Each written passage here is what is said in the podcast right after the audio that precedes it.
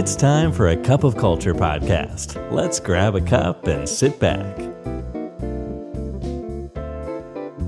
ได้เวลาจิบกาแฟคุยกันเรื่องวัฒนธรรมองค์กรกับ A Cup of Culture แล้วนะครับ สวัสดีครับคุณผู้ฟังครับ ขอต้อนรับคุณผู้ฟังเข้าสู่กาแฟแก้วที่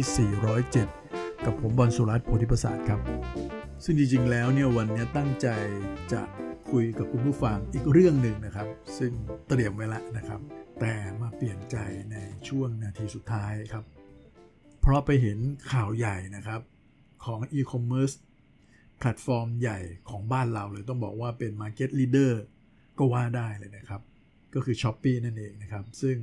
ได้มีการประกาศ ในวันนี้นะครับว่าจะมีการเลิกออฟพนักงงานในประเทศไทยทั้งหมด 300 กว่าท่านด้วยกัน ซึ่งก็ถือว่าเป็นข่าวที่ใหญ่จริง ๆ ครับ เนื่องจากว่าเราได้ยินเรื่องของกระแสการเลิกออฟมาอย่างต่อเนื่องนะครับ โดยเฉพาะในฝั่งของกลุ่มเทคทั้งหลายนะฮะผมก็ว่าน่าจะทั่วหน้าเลยนะ โดยเฉพาะในฝั่งตะวันตกนะครับ แต่ตอนนี้เนี่ย ripple effect แบบนี้มันมาถึงเอเชียแล้วครับ มาถึงส่วนของ Southeast Asia ในหลายประเทศ แล้วก็วันนี้มาถึงประเทศไทยแล้วครับ แล้วผมเชื่อว่านี่น่าจะไม่ใช่องค์กรแรกและองค์กรเดียวนะครับ เดี๋ยวอาจจะมีตามมาอีกนะครับ ซึ่งสาเหตุสำคัญเนี่ยก็น่าจะมาจากเรื่องของเงินเฟ้อ เรื่องของเศรษฐกิจถดถอยนะฮะ ซึ่งน่าจะอยู่กับโลกใบนี้ไปอีกพักหนึ่งเลยนะครับ แล้วก็ถ้าไม่ได้มีคลื่นลูกอื่นๆมากระทบอีกเนี่ยนะครับ ก็น่าจะต้องใช้เวลาอีกสักปี 2 ปีเลยนะครับ ถึงน่าจะค่อยๆกลับ คืนมาในสภาวะที่ใกล้เคียงปกติ ซึ่งในเคสของ s h อ p e e เนี่ยที่ผมตกใจเพราะว่าเพิ่งเห็นมีพนักงานลิงกินที่สิงคโปร์นะครับเขามีโอกาสได้โพสต์เมื่อหลายวันก่อนแล้วนะครับ ว่าเขาเองเนะ่ยเพิ่งพ้น probation มาไม่นาน แล้วก็ในไม่ก่อนหน้านั้นเนี่ยเขาเพิ่งโพสต์ข้อความในเชิงของดีใจนะครับ ว่าได้พ้นโปรแล้ว แล้วแกแค่ผ่านมา ไม่กี่วันเองนะครับ ผมว่าไม่ถึงสัปดาห์ได้ซ้ำไป ต้องมีโพสต์ที่ 2 ตามมานะครับ ที่จะมาบอกว่าตัวเองได้ถูกเลิกออฟไปเรียบร้อยแล้ว ซึ่งเหตุการณ์แบบนี้เนี่ย ถ้าเป็นเมื่อก่อนต้องถือว่าเป็นเรื่องที่ไม่ค่อยปกติเท่าไหร่ เพราะว่าองค์กรต่างๆเนี่ยจะค่อยๆใช้กลยุทธ์นะครับ อย่างเช่น โดยเริ่มจากการที่อาจจะมีการลดอัตราการจ้างอ่าเคยจ้างในไตรมาสหนึ่งสักร้อยตำแหน่งก็อาจจะเหลือ เพิ่มขึ้นสักเหลือสัก 50 หรือ 30เท่านั้นเอง แล้วก็ขยับมาเป็นเรื่องของการฟีสไฮริงเลยก็คือไม่จ้างเพิ่มเลยนะครับ แล้วถ้าใครลาออกไปก็ไม่มีการเติมเข้ามา แล้วก็จนมาถึง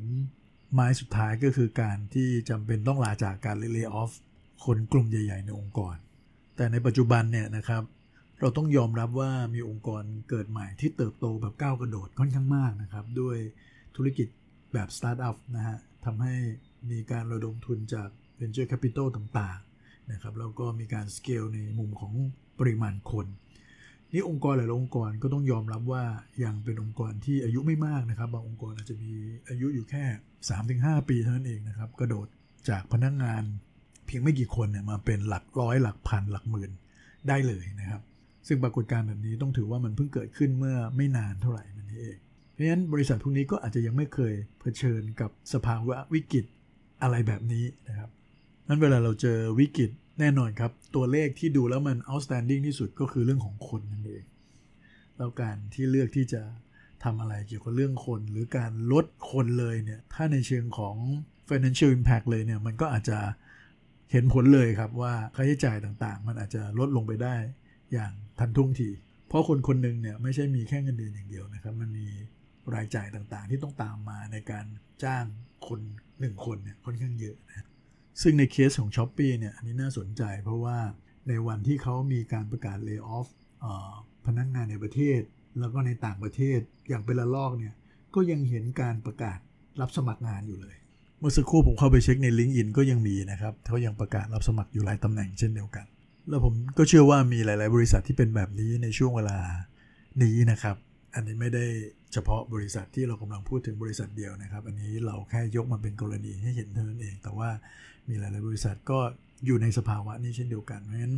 เวลาที่เราเห็นตัวเลขที่ชัดเจนที่สุดในการที่จะลดค่าใช้จ่ายก็คือเป็นเรื่องคนนั่นเอง แต่ผมเชื่อว่าหลาย ๆ องค์กรนะครับ ในสภาวะปกติเนี่ยก็ประกาศว่า human capital เนี่ยก็เป็น asset ที่มีคุณค่าที่สุดนะครับ แต่ในยามวิกฤตแบบนี้เนี่ยก็กลับเป็น asset แรก ๆ ที่จะตัดออกไปเลย ราะงั้น asset กลายเป็น cost ไปซะอย่างนั้นนะนั่นในขณะที่เราลดตำแหน่งบางตำแหน่งลงนะฮะด้วยการ lay off แต่ขณะเดียวกันเราก็รับสมัครบางตำแหน่งมาในเวลาเดียวกัน มันก็เหมือนเป็นการส่งสัญญาณเหมือนกันนะครับว่าเรามีมุมมองเกี่ยวกับเรื่องของ human capital ยังไง แล้วมันก็อาจจะส่งผลในอนาคตในเรื่องการจะทำเรื่อง employer branding พอสมควรเหมือนกันนะครับ ซึ่งหลาย ๆ องค์กรก็ลงทุนลงแรงไปกับเรื่องนี้เยอะ แต่ว่าด้วยแอคชั่นอะไรแบบนี้เนี่ยมันเป็นไปได้เลยว่า ในการที่เราจะกอบกู้อะไรบางอย่างกลับคืนมาในอนาคตเนี่ยมันเป็นเรื่องที่ยาก ซึ่งอันนี้ไม่ได้พูดถึงในกรณีของ s h อ p e e อย่างเดียวนะครับ ผมหมายถึงในองค์กรหลายองค์กรที่อาจจะอยู่ในสภาวะแบบนี้ จริง ๆ เหตุการณ์นี้เนี่ยไม่ใช่เรื่องใหม่ครับ ในช่วง Hamburger Crisis ช่วงปี 2008-2009 ช่วงนั้นเนี่ย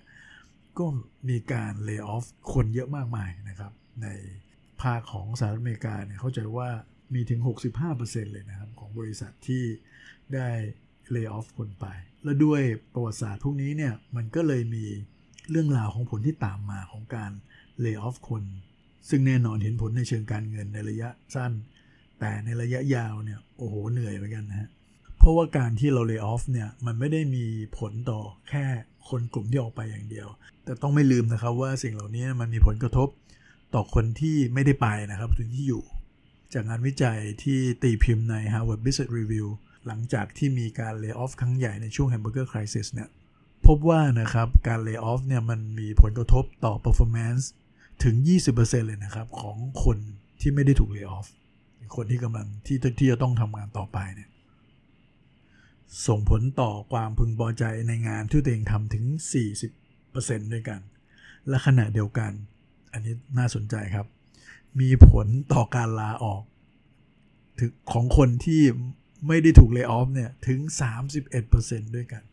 นั่นพูดง่ายๆ คือว่าการ layoff คนกลุ่มหนึ่งอาจจะนำมาซึ่งการจากไปของ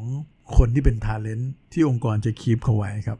ลองจินตนาการนะครับ สมมติว่าผมเป็นคนที่ไม่ถูก layoff แต่ผมเป็น talent ขององค์กร และแน่นอนผมก็น่าจะเป็นที่ต้องการขององค์กรอื่น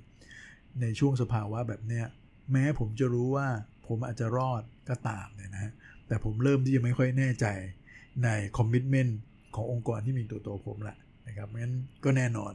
การทำงานของผมก็คงจะทำงานไปด้วย แล้วก็อาจจะเปิดเรดาร์ของตัวเอง มองหาอ p p o r t u n i t y อื่นๆไปด้วย แม้ว่าผมอาจจะไม่เคยทำอะไรแบบนี้มาก่อนก็ตาม ส่วนเหตุผลที่ การ layoff เนี่ยมันมีผลกระทบต่อพนักงานทั่วๆไป และมีผลงานตกลงไปถึง 20-30%เนี่ยก็เพราะว่าเขาไม่แน่ใจว่าเขาจะเป็นคนต่อไปหรือเปล่าที่จะโดนนะครับเพราะฉะนั้นแทนเราจะโฟกัสในงานของเราเนี่ยเราต้องมาพะวง เราต้องมา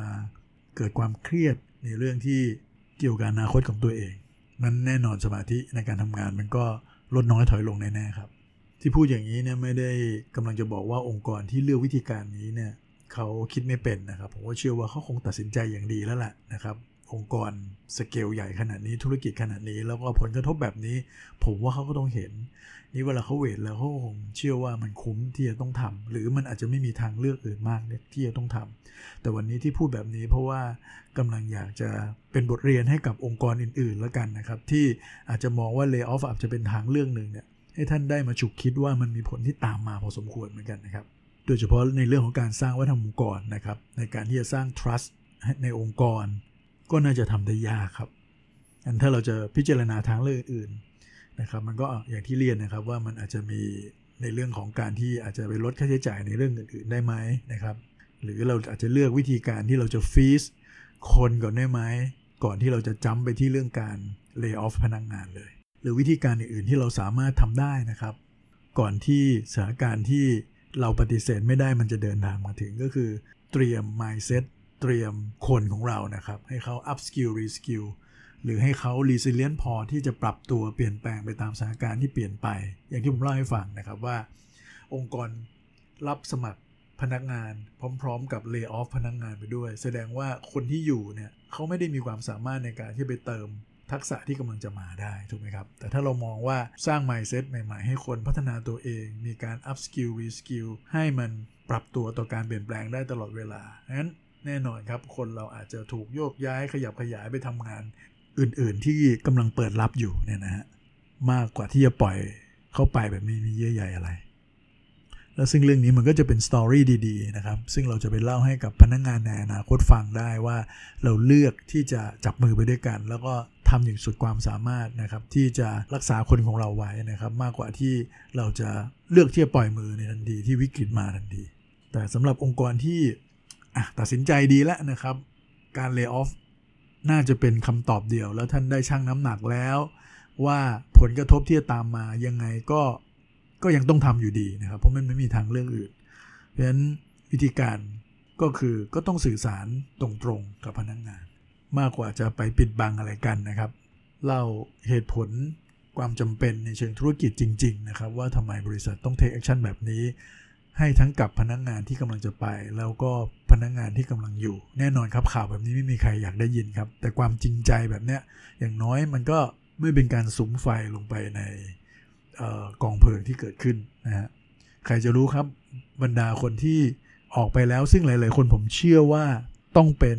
คนที่มีศักยภาพ เพราะไม่อย่างนั้นเนี่ยในเคสที่เล่าให้ฟังนะครับ เราจะให้เขาพ้นโปรได้ยังไงนะครับแสดงว่าเขาต้องมีอนาคตกับองค์กรอันวันหนึ่งเขาอาจจะกลับมาได้นะครับ แต่ถ้าสมมติว่าเราลาจากกันแบบไม่ค่อยดีเนี่ยนะฮะเราก็อาจจะเสียเขาไปตลอดกาลเลย แล้วไม่ใช่แค่นั้นครับเขาก็จะเอาเรื่องราวของเราเราเนี่ยไปทำเหมือนกับพนักงานคนนั้นก็คือไปโพสต์บนลิงก์อินแล้วคนที่มององค์กรของเราก็จะแน่นอนครับ มันก็จะเป็นเรื่องของลบมากกว่าบวกแน่ๆครับ ผมเองเนี่ยเคยมีประสบการณ์นะครับ แต่นานมาแล้วนะครับ ที่องค์กรของผมเนี่ยมีการเลิกออฟครั้งใหญ่นะครับ แบบไม่มีปีไม่มีคุยเลยนะครับ แล้ววันรุ่งขึ้นก็มีการเชิญพนักงาน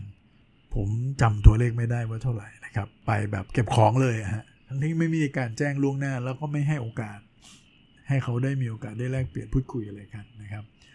แล้วก็แมเนเจอร์เองที่มีหน้าที่ในการบอกข่าวร้ายนี้ ก็ไม่ได้มีทักษะในการแฮนด์ลเรื่องนี้อย่างดีด้วย เพราะฉะนั้น มันก็เป็นปัญหามากกว่า ผมยังจำได้ว่าในองค์กรที่ผมอยู่เนี่ยก่อนนั้นนั้นเนี่ยมันเป็นองค์กรที่บรรยากาศการทำงานดีมากนะครับ ทุกคนมีความช่วยเหลือกัน มีวัฒนธรรมองค์กรที่น่าสนใจมากนะครับ แต่หลังจากนั้นเนี่ยภาพดีๆ เหล่านั้นมันไม่เคยกลับมาเลยนะครับดังการที่เราจะลาจากกัน ก็มีโอกาสพูดคุยกันนะครับ เปิดโอกาสให้เป็น two way communication ให้เขาได้แสดงความรู้สึกของเขาออกมา แล้วก็รับรู้ ถึงความรู้สึกของกันและกันนะครับ แต่ว่าในเชิงของเหตุของผลในเชิงธุรกิจ อันนี้เราก็ต้องทำนะครับ ซึ่งการสื่อสารในรูปแบบ two way communication แบบนี้ก็ควรจะมีทั้งพนักงงานที่จะต้องออกไป แล้วก็คนที่เราจะต้องรักษาเขาไว้ด้วยนะครับ โดยเฉพาะกลุ่มหลังนี่สำคัญมากเนาะก็ฝากไว้เป็นข้อมูลนะครับสำหรับหลาย ๆ ท่านที่มองเห็นปรากฏการณ์เหล่านี้เกิดขึ้น แล้วก็กำลังสองจิตสองใจว่าเราจะเป็นหนึ่งในองค์กรที่จะเลือกใช้วิธีการแบบนี้หรือเปล่านะครับ ก็ลองไปคิดดูครับ วันนี้กาแฟหมดแก้วแล้วนะครับ อย่าลืมนะครับ ไม่ว่าเราจะตั้งใจหรือไม่ก็ตามเนี่ยวัฒนธรรมองค์กรมันจะเกิดขึ้นอยู่ดีครับทำไมเราไม่มาสร้างวัฒนธรรมในแบบที่เราอยากเห็นกันล่ะครับสวัสดีครับ And that's today's cup of culture. See you again next time.